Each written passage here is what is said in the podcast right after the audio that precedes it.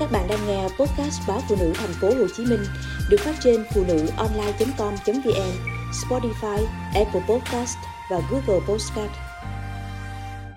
Hoàng hôn của đàn bà.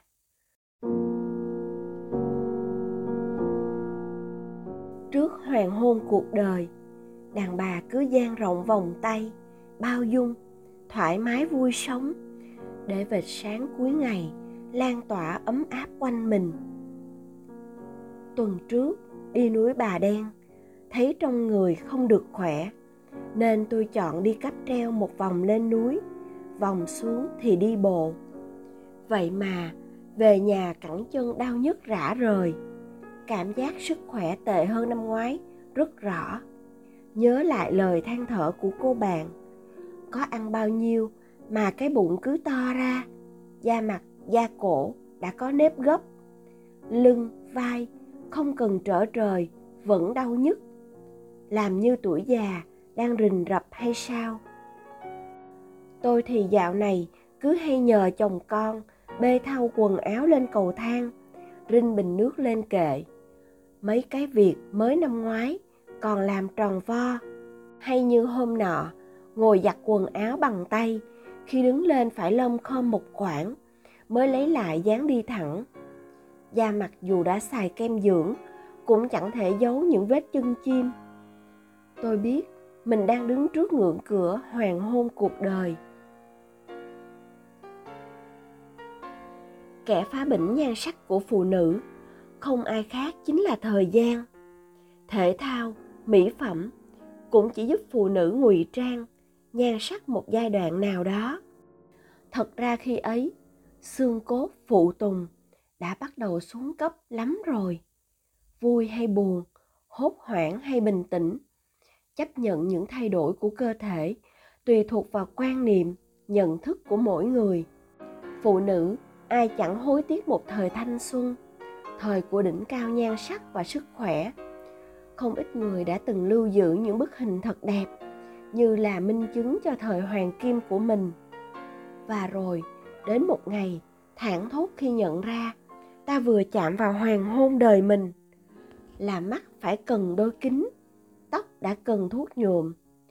Ngủ thật khuya, nhưng dậy rất sớm. Ta quyết thích nghi với những đổi thay đường đột ấy bằng cách đi sắm đôi giày và mấy bộ đồ thể thao để ngày mai bắt đầu chạy bộ. Điều mà lẽ ra không nên đợi đến hôm nay mới làm.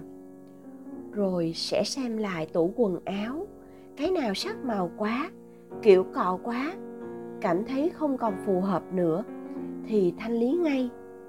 Rồi đi bác sĩ da liễu để được tư vấn về các loại kem dưỡng da và tìm đọc về dinh dưỡng cho tuổi xế chiều nữa. Bước ngoặt hoàng hôn ấy rất đáng để ta đón nhận, bởi dù sao, tới thời điểm này, phụ nữ coi như đã đi qua hơn nửa đời người, đủ trải nghiệm để khiến cho mỗi bước ngoặt là một cột mốc đáng nhớ. Riêng với bước ngoặt hoàng hôn, bất cứ ai cũng giật mình hốt hoảng. Bất chợt một sớm mai, thấy gương mặt bạn phấn son như tượng sáp. Tôi đã hiểu vì sao bạn làm thế.